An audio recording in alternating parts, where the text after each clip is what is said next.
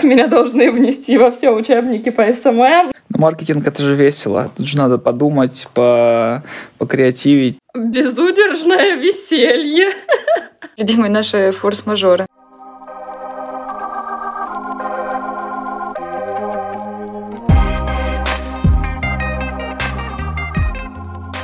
Привет, меня зовут Юлиана. Меня зовут Женя. И это подкаст «Хочу оффер». Тут мы будем рассказывать о том, как найти свое место в digital е. В этом выпуске мы поговорим об SMM-менеджере. Чем он занимается, какие проекты может вести и что нужно, чтобы зайти в профессию. Мы позвали людей, которые связаны с SMM, но при этом делают абсолютно разные проекты, чтобы они сами рассказали о специфике своей профессии. Сегодня нашими гостями будут i10. Она занимается социальными сетями для кофеин, вела такие известные проекты, как э, «Сойка напела», «Делись душой», «2046». Даша Скачкова, она запускала с нуля Seriously, также занималась СММом для Яндекса, Озона и HR. И Андрей Петренко, он проделал большой путь от преподавания истории в Польше до Head of SMM в РБК. Айтен, давай мы начнем с тебя. Расскажи, пожалуйста, с чего ты начинала? Нужно вспомнить эту историю, которая была лет пять назад. На самом деле, опять же, тоже ощущение, что я постоянно это всем рассказываю. Было на самом деле все очень просто, и опять же, это такая инициатива, когда идет от себя, короче, я была на первом курсе, приходила в кофейню «Делюсь душой» на Пятницкой, которая сейчас до сих пор открыта и работает. Вот, у меня подружка работала баристой, я приходила к ней, просто пилила фоточки в свой Инстаграм, делала там, не знаю, фотографии капучино и так далее. Вот, выкладывала в Инст, отмечала, делюсь душой. И однажды мне написали ребята из кофейни, мол, Айтен, привет, нам очень нравятся твои фотки, можешь ли работать с нами, хотим тебя в SMM. Я тогда супер испугалась, охренела от этого сообщения, потому что я и SMM, типа, извините, что? Я совсем зеленая в этом, вообще не понимаю, что это. Вот. Но, конечно же, предложение звучало прям супер клево, таким интересным.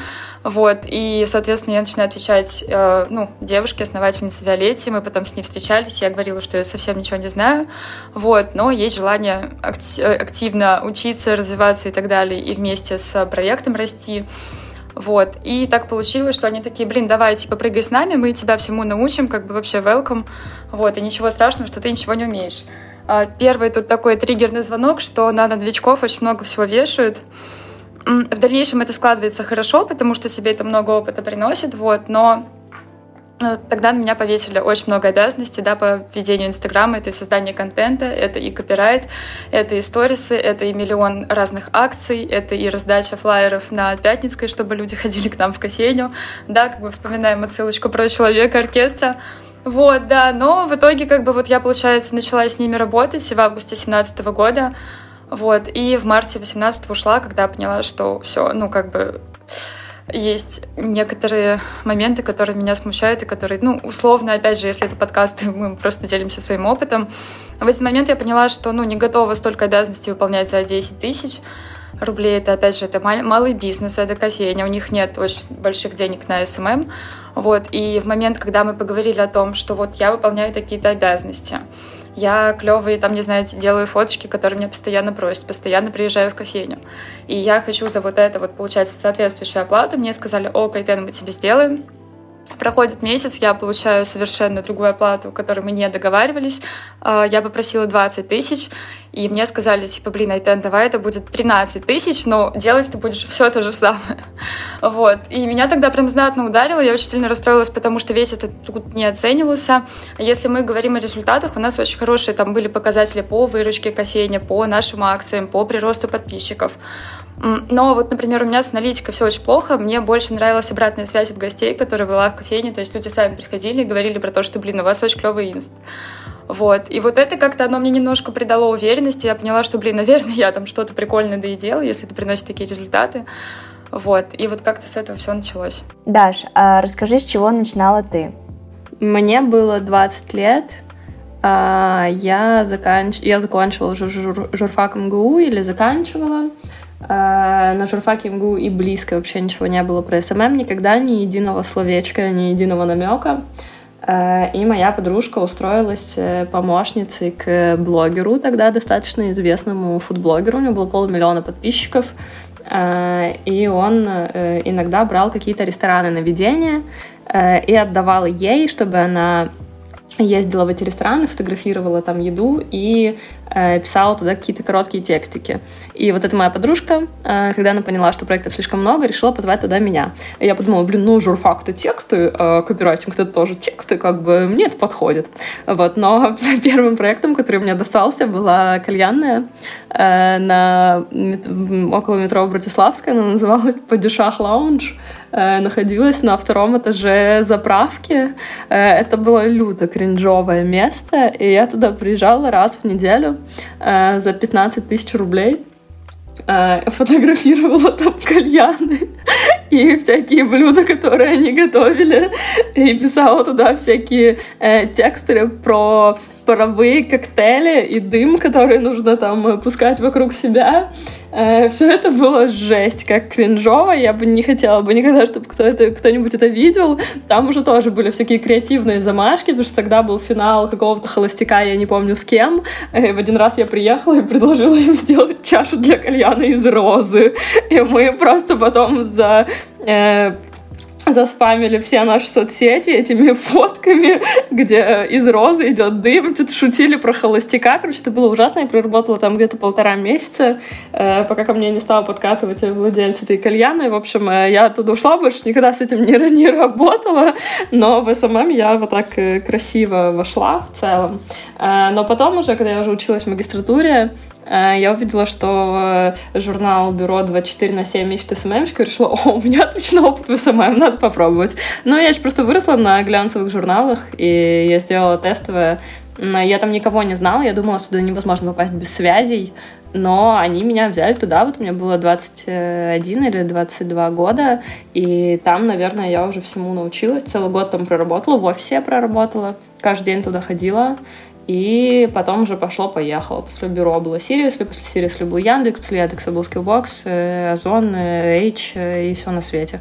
Андрей, ну мы знаем, что у тебя вообще прошлое такое в академической сфере. Расскажи, как ты попал в SMM? Я до 24 лет э, вообще не, не занимался маркетингом и не занимался каким-то такими профессиями, которые мы называем цифровыми, digital. Я был э, преподавателем в университете, я жил в Польше и, э, собственно, планировал свою жизнь связать с наукой. А потом в какой-то момент я решил, что это не то, что мне нужно, и это не совсем э, э то, что будет приносить мне достаточное количество денег и удовлетворения. Начал искать пути, как бы заняться какой-то цифровой профессией. Э, которая была перспективной, и вот э, в, в айтишку не захотел, а вот в маркетинг захотел. И, в общем, вернулся в Россию и потихоньку начал брать какие-то проекты, э, на самом деле любые проекты, которые мне шли в руки. Это было там... Э, что, что у меня первое было? Э, это был, э, была школа подготовки к ЕГЭ и ресторан. Вот первые мои два проекта, которые я вел параллельно. Э, и там эм, тексты писал, фоточки делал, но вот это вот все такое не самое интересное и приятное, что есть в SMM-е. Но это с моей точки зрения. Вот. А потом я нашел вакансию в РБК на позицию на позицию контент-продюсера и, собственно, пособеседовался и попал туда. Я не работал вначале в самом отделе, ну, потому что самого отдела не было как такового. Вот. И просто внутри компании начал его аккуратненько строить, э, захватывать власть. И, собственно, вот получилось, что получилось. Теперь меня называют of SMM РБК. А вот ты тоже сказал про маленькие проекты, вот школа ЕГЭ и ресторан. А как ты их находила? Это были какие-то знакомства? Ты там присылал резюме или портфолио? исключительно через знакомство. Я не мог прислать портфолио, потому что у меня его не было. Э, и как бы ты приходишь, говоришь, у вас есть бизнес, чуваки, давайте я вам буду какие-то штучки делать, там, не знаю, текстики писать или делать фоточки и так далее. Ну, в общем, мне кажется, те, кто с нуля это начинает, должны так делать. В РБК мне пригодилось мой, пригодился мой опыт в науке и, собственно, бэкграунд, который был до этого. Собственно, там, там меня взяли скорее не за портфолио, не за скиллы, которые я наработал в ресторане и в школе ЕГЭ, а скорее за вот этот опыт э, работы с большим количеством информации, как бы умной, так скажем, информации. Вот. В общем, и ну, я еще сделал тестовое хорошо. То есть ты считаешь, что все равно какой-то какой академический опыт может помочь при устройстве на digital-профессию?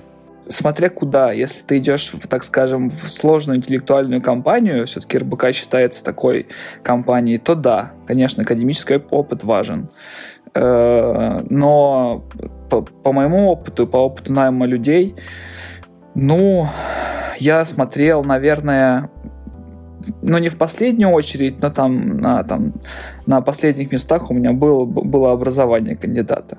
Мне было важно, чтобы человек просто закончил вуз и помнил название своего, своего диплома. Вот, в общем-то, и все.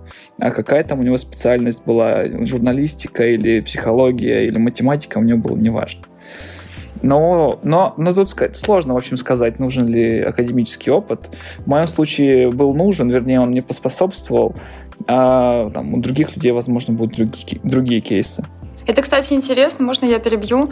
У меня, получается, за все вот эти годы, за лет пять, вот куда бы я ни устраивалась, какими проектами бы не работала, ну, никто вообще не спрашивал меня ни разу там про высшее образование, про то, что я закончила. То есть люди как будто бы отметают это на второй план, и это вообще как бы, ну, неважно. Это я там вставляла иногда, что, ребят, я закончила вообще юридический, вот, и там работаю в SMM, и все такие вау, прикольно. Все, ну, типа, никому это не интересно, но как-то так вот складывалось. Но у меня тоже не спрашивали. Но, правда, его просят принести в отдел кадров, чтобы тебя оформить. Но никогда не спрашивают, где ты учился, на самом деле. А ты, Андрей, просто очень умный дядька. Мы тут подглядели в статье на VC, что а, значит, ты написал, что СММщик — это человек с цифрами. А что именно ты вкладываешь в это понятие? Я вкладываю это понятие, что человек может обосновать э, свой креатив, свои действия, в общем-то, цифрами. Вот просто очень часто многие специалисты такие, я делаю классные мемы, я делаю там э, красивые, красивые фотки, э, а насколько это насколько это помогает бренду или там помогает продажам, непонятно. Вот, мне кажется, идеальный СММщик понимает, насколько там этот мем или там какая-то эта контент-стратегия влияет на э, итоговые бизнес-показатели. Ну, я не совсем тут с тобой согласна. Иногда мем — это просто мем. Просто для того, чтобы твой подписчик улыбнулся одна отдельная веселая единица в контент-плане, да, может быть ради того, чтобы человек просто улыбнулся, но в целом нужно как бы иметь обоснование этого контент-плана и этой контент-стратегии, чтобы она, в общем-то, вела к бизнес-показателям, к росту бизнес-показателей. Ты сразу вышел к этому пониманию про цифры, ну, условно, там, когда пришел в РБК или когда начал работать с первыми проектами? Или это как-то нативно пришло? Знаете, когда я понял это? Я понял, когда я начал собеседовать людей, которые, ну, там, что-нибудь они пишут в своем резюме, там, я там, занималась, контент, занимался контент-стратегией или там составлял контент-план. Я говорю, как твой контент-план, как он сработал, зачем он был нужен, расскажи, к чему он привел, э, что увеличилось или что уменьшилось? и так далее. И вот тут как бы все сразу опускали глаза и такие, ну вот я, ну, в общем, по ощущениям, это был контент ради контента.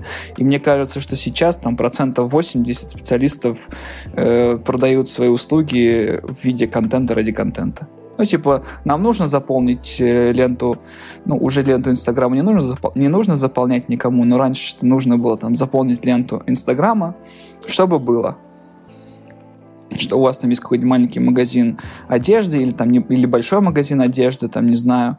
И вот нам нужно классные фотки, чтобы они у нас были, чтобы мы присутствовали на разных площадках. А зачем оно нужно, какой выхлоп до конца, сам специалист не всегда может объяснить. Андрей, а можешь раскрыть, пожалуйста, вот, допустим, у тебя есть контент-план на месяц для основного аккаунта РБК. Месяц проходит, и как ты поймешь, что он сработал успешно? То есть какие ты метрики вообще смотришь? И как ты оцениваешь все это?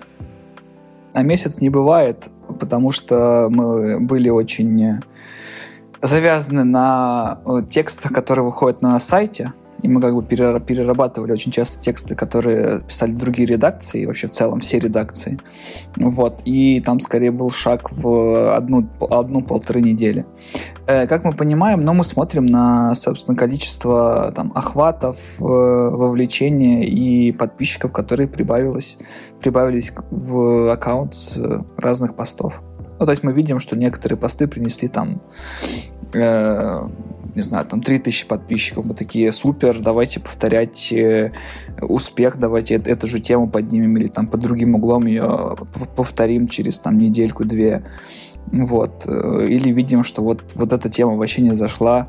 И, или вот, например, мы понимаем, что какой-то формат новости лучше подавать через фотогалерею. И мы на будущее такую же новость схватываем и подаем ее через фотогалерею и так далее. Ну, то есть тут обычные все показатели внутри, внутри соцсетей. У меня еще такой вопрос про твое, наверное, какое-то общее развитие в SMM и маркетинге. А ты учился где-то или ты просто по наитию, по работе понимал, что как работает, и вот на основе там какого-то проб и ошибок уже дальше совершал действия?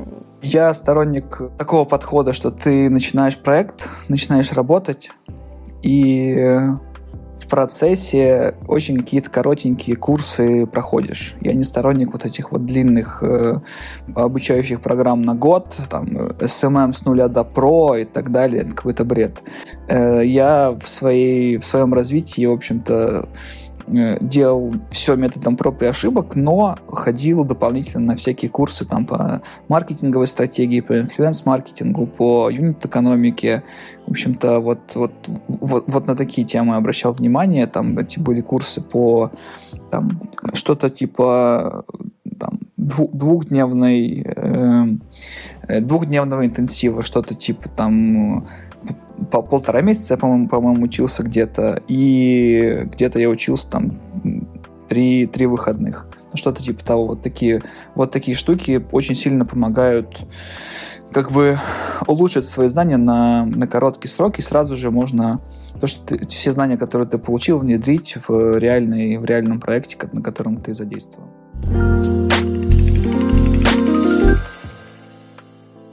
Можешь вообще рассказать, зачем SMM кофейням и остальным заведениям? Что это вообще дает?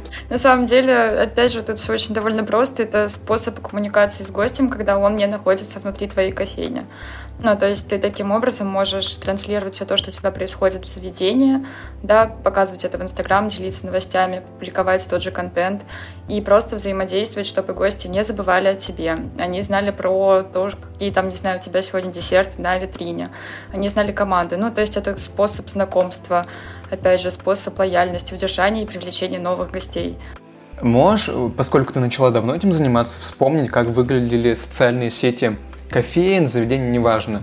Э, вот в начале твоей карьеры, то есть, получается, сколько, пять лет назад, четыре? Очень хороший вопрос, потому что когда я начинала вести «Делюсь душой», у меня почти не было практически никаких референсов из московских кофеин. Более того, спешлти в Москве ну, было не так развито, и у меня из ориентиров были зарубежные кофейни. То есть мне приходилось выходить из проектов Москвы и смотреть, а как делают там. Вот. И только потом у нас открылся Brew, популярный и супер клевый проект сейчас, который делает просто охренительный контент, мне очень нравится. ABC Roasters тоже там открылись года три назад, в 2018 году. Блин, а когда я начинала, вот этого всего не было.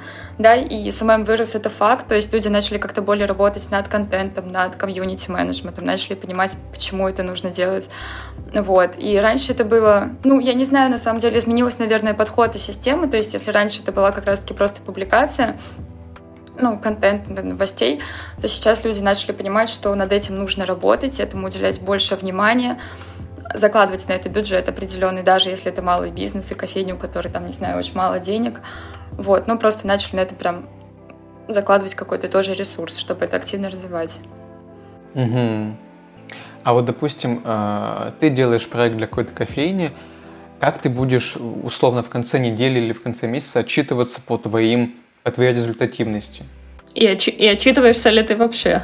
Я, потому что мне кажется, что не факт, что во всех кофейнях действительно так делают. Да, на самом деле это такой забавный факт. Вот с какими проектами я бы не работала, сейчас у меня система отчетности нет. А, объясню почему и почему это работает так вот именно с маленькими проектами. Опять же, кофейня — это малый бизнес, и весь показатель — это гости, это посадка, это броня. И как-то так получилось, что, ну, вот я, например, сейчас веду кафе «Сойка напела», я пришла к ним в январе того года, и мне ребята сказали, это у нас очень грустно по вечерам, по выходным не так много людей, как хотелось бы. Люди есть, все классно, но хочется больше. Вот, я пришла и поняла, как бы, что там нужно заказать рекламу у некоторых пабликов, которые в Инстаграме есть, Rest in Moscow, Coffee in Moscow, наверняка вы знаете. Вот, мы поработали над аккаунтом, там добавили новые фотографии, полностью все изменили, там с гостями в директе я начала общаться, как это делаю я. Вот, я просто всегда по имени обращаюсь. Ну, нужно делать так, чтобы гость чувствовал, чтобы, что с ним общается человек, а не просто какой-то робот.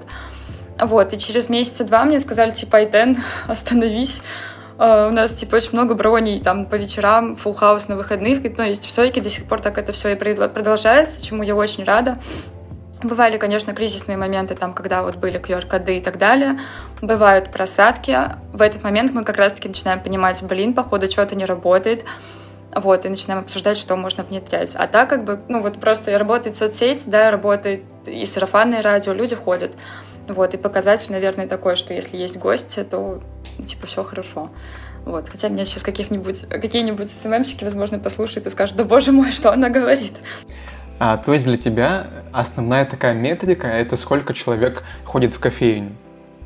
Ну, как сказать, основная... А, это та, за которую я спокойна. То есть, если гости есть, у меня, ну, как бы мне ок, мне хорошо, я спокойна, я понимаю, что хорошо, как бы. Но при этом ты понимаешь, что нужно что-то продолжать дальше делать, чтобы, опять же, удерживать нынешних гостей, чтобы они продолжали ходить, и чтобы новые тоже приходили. Мне кажется, просто может быть такая ситуация, когда а, вроде бы в аккаунте там и много новых подписчиков, и охват большой, но вот в заведении людей нету. Ты с таким сталкивалась или, может, слышала от кого-то, что такое случилось? Вот так вот вспомнить сразу не могу, но хочу сказать, что тогда дело в продукте. Это очень такой популярный момент, когда э, активно работают над маркетингом, а продукт ну нет, не такой популярный момент. Популярный момент, когда, блин, ребята, у нас как бы вот э, условно сделайте конфетку из, сами понимаете, чего. И вы делаете, и все хорошо, вроде тут в онлайне, а в офлайне как бы нет. Вот, но тут уже вопрос к сервису, к продукту и вообще, что происходит и почему так. Но я почему-то даже не могу вспомнить такие примеры. Я могу, у меня есть примеры. Помните, открылась Кросби студия с Гарри Нуриева? А, но она очень красивая была, очень инстаграмная, э, но она неудобно находилась э, достаточно. И туда все пришли по одному разу, что там было, ну, меню, только кофе и конфетки. Типа все пришли, сфоткались. Э, очень красивый был контент, но зачем туда ходить, как бы там ничего не было, поэтому все по одному разу туда пришли, больше не приходили, как бы она пустовала. Я думаю, что это, ну, распространено распространенный случай на самом деле. А больше про специфику гастро-SMM.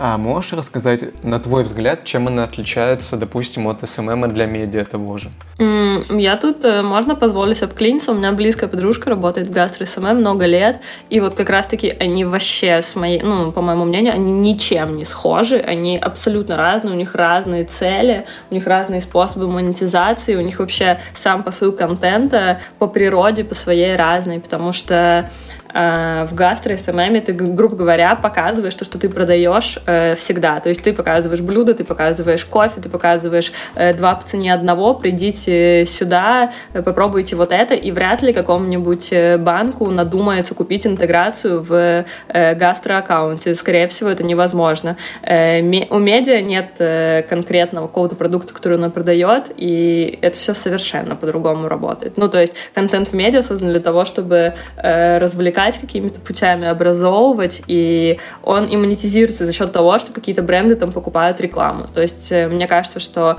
э, медиа SMM и гастро, SMM это СММщики типа с двух разных э, планет. Ну, понятно, что и там, и там выкладываются посты, выкладываются сторис, и все смотрят, сколько лайков, но по своей природе они совершенно не похожи.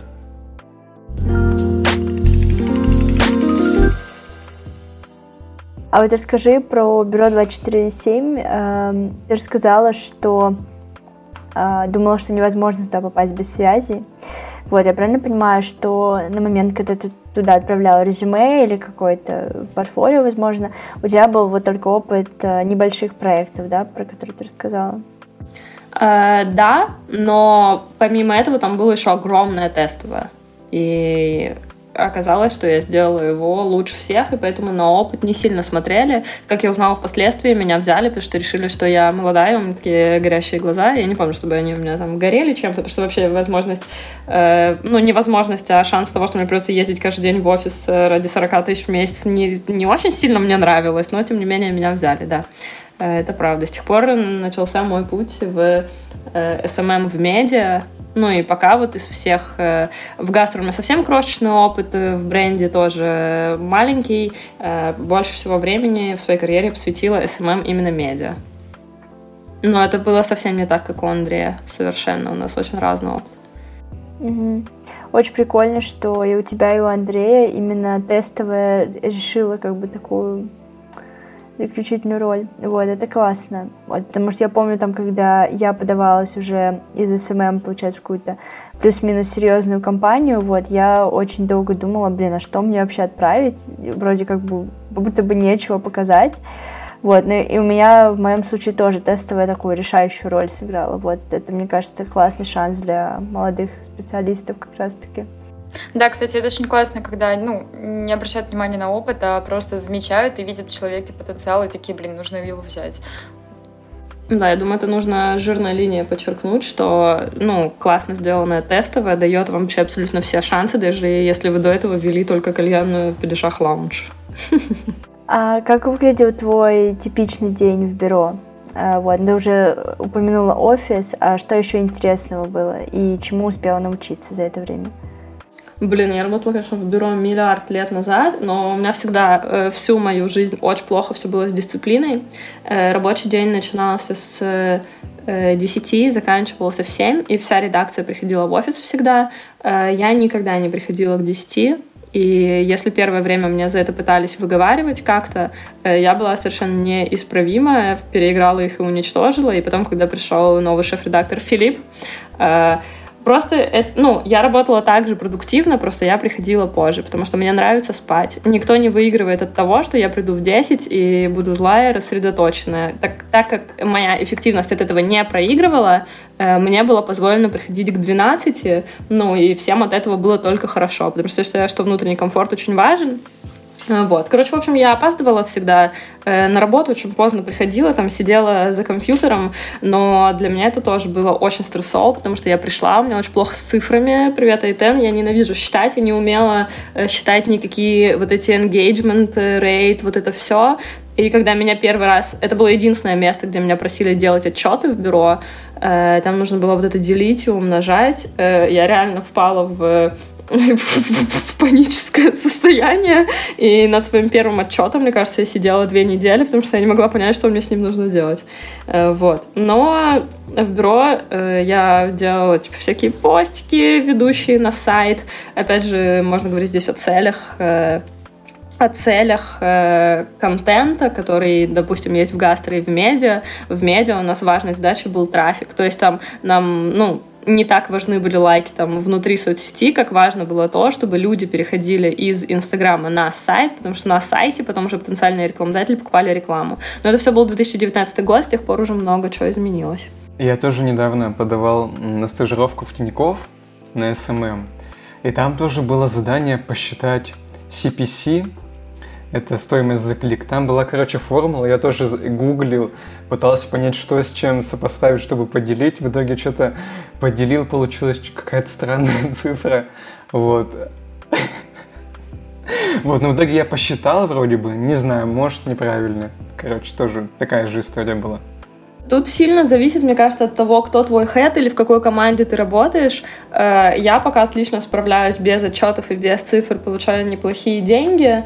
Э, к тому же, ну, у каждого своя сильная сторона. Ну, моя сильная сторона — это креатив. И вот если Андрей говорит, что он может уйти там в продукты или еще во что-то, считать там какие-то бизнес-задачи, э, я не могу, но, наверное, не надо. Я могу уйти условно в какое-нибудь арт-директорство, и там я буду гораздо полезнее, а за меня кто-нибудь другой посчитает. Вот. Я хочу чуть-чуть вернуться как раз-таки к аккаунтам, которые ты с нуля прокачивала. Мне кажется, это вообще раскачать аккаунт там с нулевой аудитории до таких классных показателей, как там того же Сириуса. Это просто очень классный скилл. Вот, очень круто. Ну, тут еще большое место занимает удача. Ну, то есть э, один раз у меня не получилось. Ну, например, э, тут, правда, конечно, дело, может быть, еще в другом, но когда я работала в Озоне сейчас, э, у меня там не получилось это сделать. Э, ну, просто еще не так много людей любит Озон, э, и это, это глобальная там корпорация, а не медиа про тиктокеров, но, например, в Озоне у меня там не получилось. Я там проработала полгода, и там так и осталось тысяча подписчиков, но просто, опять же, тоже время прошло, знаешь, не было таргета, и сейчас уже, скорее всего, Seriously бы так бы не взлетел. Но это было уникальное, типа, стечение всех обстоятельств. Плюс там карантин, плюс дизайн, плюс время года и так далее. Вот, так что, ну, еще должно повести. Ты очень удачно как раз сказала про стечение обстоятельств и в целом про вот карантинную историю, потому что я помню, а, тоже мы сели на карантин, и Сириус заполнил просто всю мою ленту, и даже если я видела там, допустим, не пост Сириуса, то я видела очень похожий пост там у другого медиа, в общем, с такими же там мемасами и так далее, и я вот просто какой-то момент для себя считала, что Сириус своего рода такой трендсеттер и очень сильно задавал тренды тогда, особенно в карантин. А расскажи, как это вообще ощущалось изнутри а, для тебя или для, для твоих помощников, может быть, еще? Моих помощников. У меня не было помощников. Э, я вообще всегда говорю, ну, что я работала одна всегда. Э, я пришла там в редакцию, я два, два месяца настаивали на том, чтобы я ходила в офис. Я ходила в офис, опаздывала, всем там, всех там этим бесила бесконечно. Э, и это было не так, как в бюро мы по итогу из-за этого поругались, и меня перевели на удаленку, э, чему я была несказанно рада. Пусть это с их стороны выглядело как наказание, но я начала работать на удаленке еще до карантина, типа до того, как это стало мейнстримом. Это всегда было моей мечтой. Э, вот, и я была одна, у меня даже дизайнер был не штатный, дизайнером была моя хорошая подружка, поэтому я Э, делала все одна, мне никто из редакции не помогал с контентом, не помогал с наполнением, они меня не трогали, я их не трогала. Они занимались сайтом, я занималась Инстаграмом.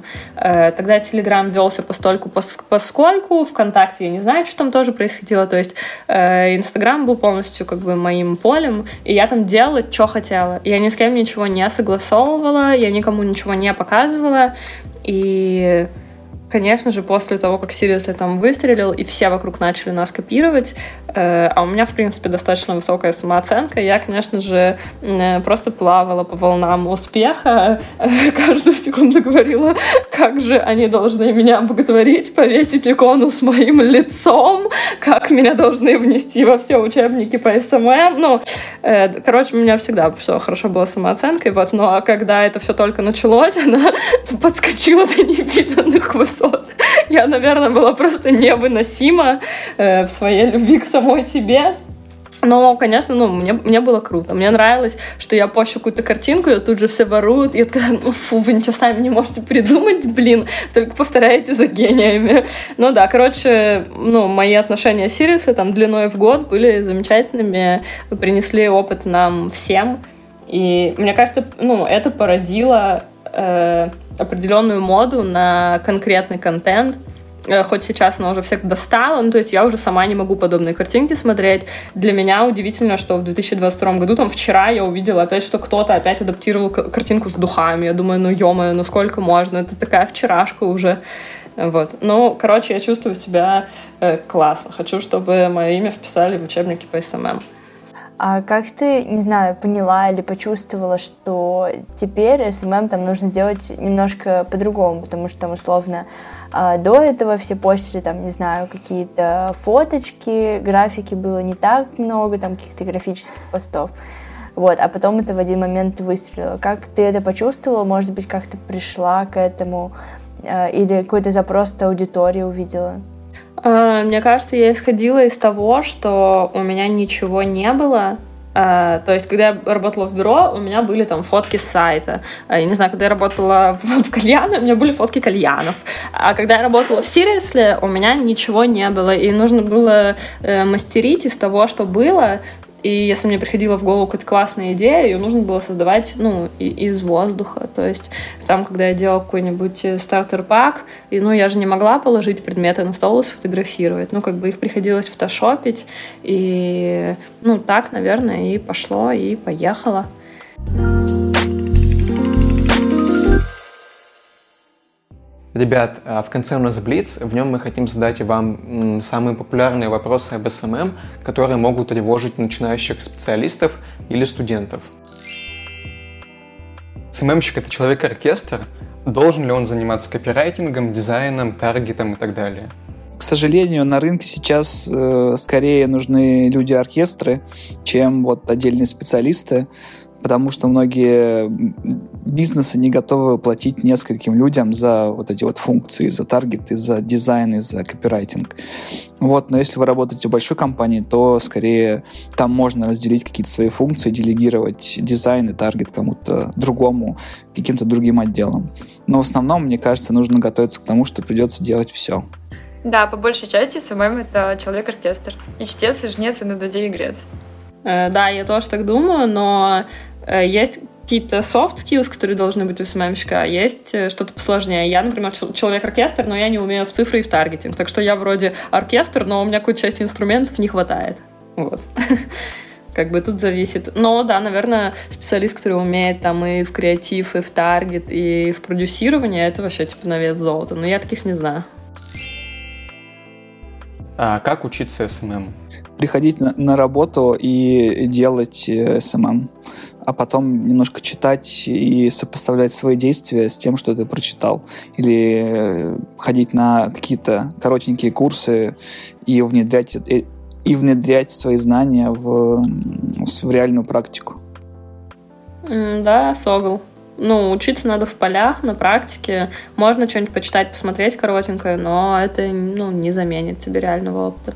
Вот я начинала с того, что, как сказала Даша, нужно пробовать идти сразу работать, то есть практика.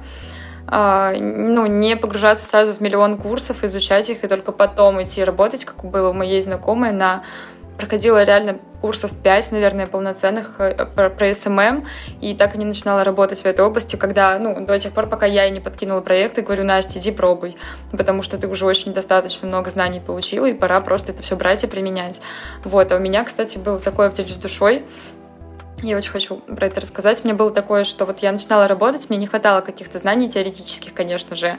Вот, но опять же я все юзала, искала информацию сама, как бы, ну, общедоступную.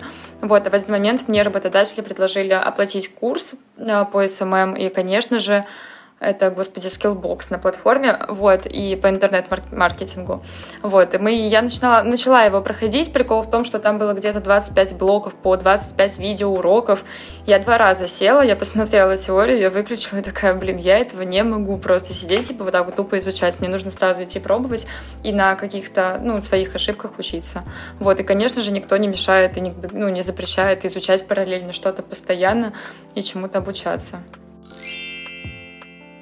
Какие самые важные навыки СММщика в твоей сфере?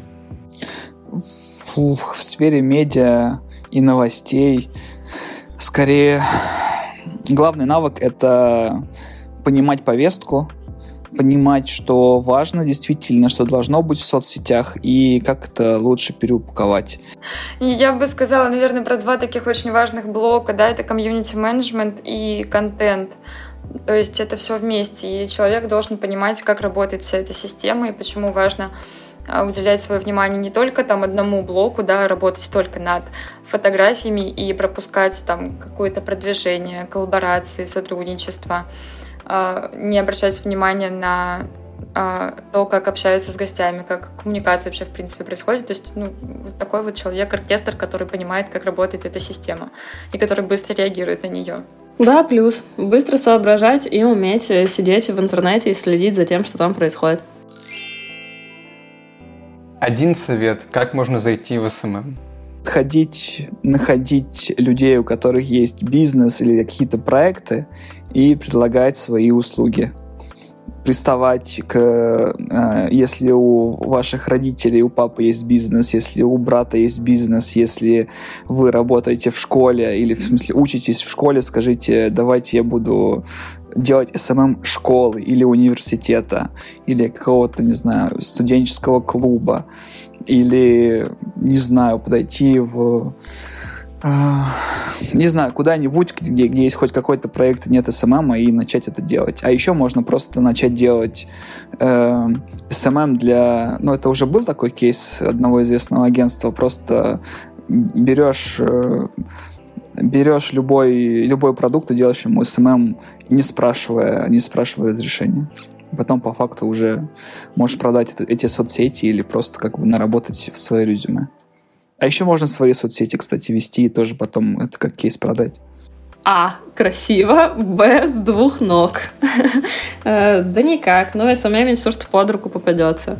Поэтому у меня больше нет никаких советов. Реально не стрематься вести кальяну, не стрематься вести аккаунт маминой подруги, сына маминой подруги и так далее, чтобы было что показать. Но вариант А мне нравится больше.